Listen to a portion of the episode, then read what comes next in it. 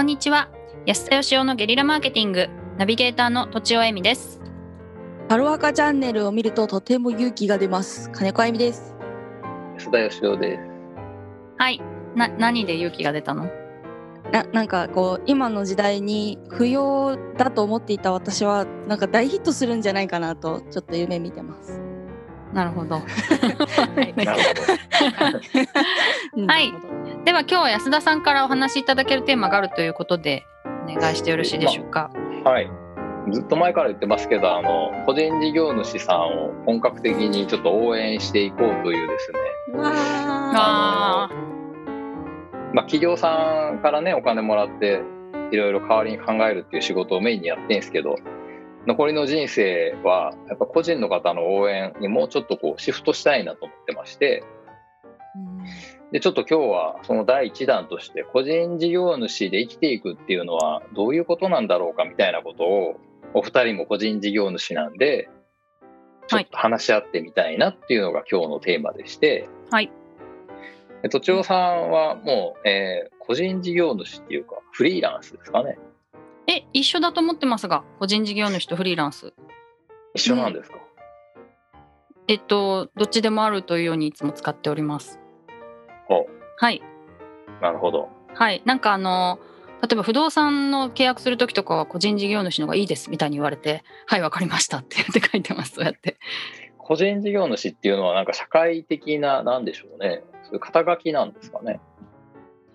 職業ですか？ササラリーマンに対会社員に対する職業っていう感じです。階層分けみたいな。20代みたいなもんですか？分かんなくなってきた。まあイメイメージ的にはあの税金のその法人か個人かみたいなことで個人企業として、えー、と税務署に登録してる人っていうそういうイメージですね。確かに。登録するときに使えますもんね。ええ。で税金フリーランスっていうのは働き方の形なんで例えば会社の社長でもフリーランス的に働いてる人はいるんじゃないかなって気がするんですけどね。あそういう人も個人事業主として登録してんじゃないんですか？でもそういう場合はしてるのかな？どうなんでしょうね。しないと税金払えないですよねそんなことないですよ。あそんなことないんですねはい。まあ株式会社にしてそこから給料を取って払えばいいんで。あそれでもフリーランスという場合がありそうってことなんですねどうなんでしょうそれはフリーランスって言わないのかな。まあ僕のイメージでは、あの、つまり雇われずに生きていくってことなんですけど、ーうんなんでしょう。時間を売って固定給をもらってる人とそうじゃない人っていう、まあそういう分け方でして、はい。まあ言ったら社長もね、あの経営者だけど、確かに固定給は決まってるんだけど、人に決められてるわけじゃないし、うん。うん、まあ自分の報酬自分で決めてるとは思うんですけども、はい。お二人はどうなんですか？その組織に所属せずに働いて何年なんですか今？あゆみちゃんは？えーっと今のな 4, 4月7月からなので789101112ヶ月です。まあ6ヶ月ですね。え、はい。そうだっけ？その前も、はい。あちょっと勤めてたりしたからね。そうですね。はいはいはい、うん。うん。私はは？えっと、しょ一応なんかヘンプロに所属してた時もあの確定申告してたんですよ、個人事業主として。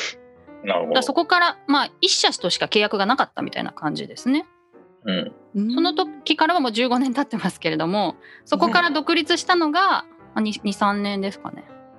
なるほど、はい。今あの、まあ、国の政策としてもフリーランスを応援しようっていうことになってましてですね、うん。でまあある程度実力のある人は仕事も選べるし報酬も高いしっていうことでまあなんでしょう国が守るっていう対象ではないんですけれども、まあ、形だけがあの業務委託とかフリーランスで結局は社会保険に入らないだけでいいように使われるブラック社員化していくんじゃないかとも言われてまして。なるほど。うん、そういうまあの形形が社員じゃないだけで結局はなんか命令通りやってる外注じゃんみたいな。っはい、なるほど。ていうのがあるんですよ、うんうん、まあ、つまりこう自分でやりたくてフリーでやってる人とまあ雇ってもらえなくてやる人に分かれていくんじゃないかってことなんですね。なるほど。うんその辺はどうですか？とちおさん先輩としてその先輩。うん、こういう人は個人事業主に向いてるけどこういう人は会社員やっといた方がいいんじゃないの？みたいなのありますか？えー、どうでしょう。どうえ難しいな。いやどんな人も向く向いてる仕事が見つかってしかもなんか買ってくれる人が見つかったら個人事業主でいいんじゃないんですかね。ほう。え？ということはある程度収入を得ることができるんだったら個人事業主やった方がいいよってことですか？うーん。どうなんでしょうどっちがいいか。でも自分はい。自分でやりたいことを見つけるよりは言われたことだけやって給料もらって5時過ぎたら仕事なんて考えたくないっていう人もいっぱいいると思うんですよね。そうですね。それもありますしあと会社員のメリットは会社の力で大きいことができるとかいう何億とかを動かせるみたいな感じのこともあると思うので、そういう適性にもよると思いますけどね。まあ大きい会社であればね、はいはい。ちっちゃい会社だとなかなか難しいですけどね。そうですね。でも個人でやるよりは予算何百万100万円いいよ使っていいよみたいにあり得るかなとは思いますけど。どうなんでしょう。中小企業で社員が決裁権持ってるってあんま聞いたことないですけどね。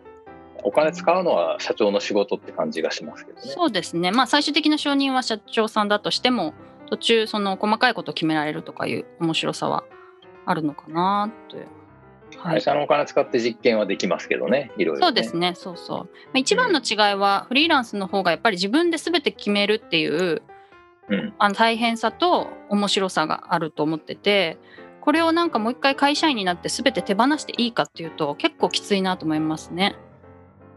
ね。持っていない時は何も感じなかったんですけど手にしてしまうとすごく充実してるというイメージです。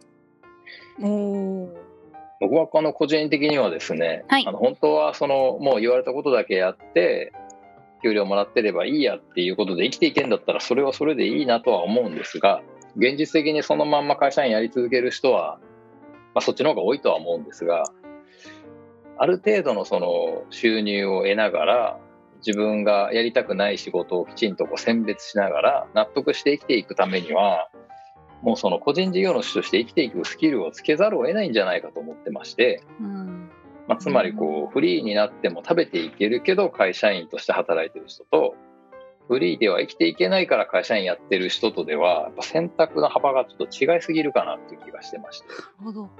そうですね、納得感も違いますよね。間違いない。で今今はあの法律で労働法で守られてますけど解雇できないとか業績が悪くてもクビにならないとか、法律って結構正直言ってあのコロッと変わるんで怖い 怖い。怖い。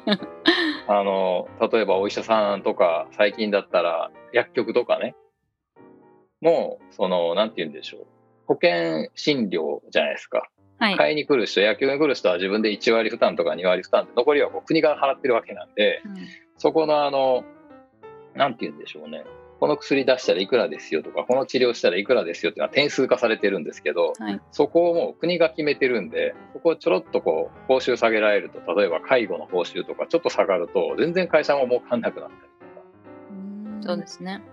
うんまあ同じようにあの会社員でいると守られてるっていうことがそんなにもう続かないんじゃないのかなっていう気がしてましてうん。なんか僕は選択の余地なしかなって気がするんですけど金子さんはどうなんですか？好きでやってるんですか？えそうそうですね。一応はい好きでやらせていただいてるんですけど。それはやりたいことがあって個人事業主になったって感じですか？えーとすなんだろう風の流れに乗っかって やってみようかなっていう感じです。風の流れあなんかなんて言うんですかね。サルワカチャンネルを見てはい。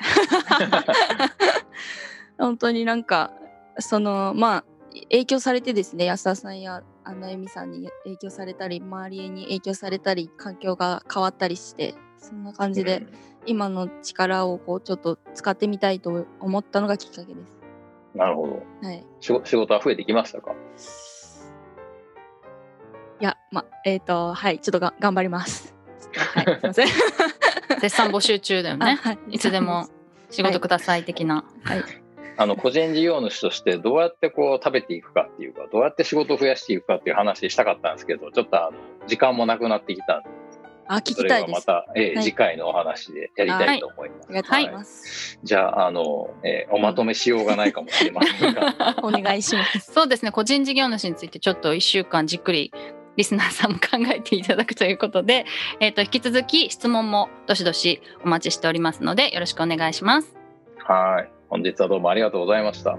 ありがとうございました。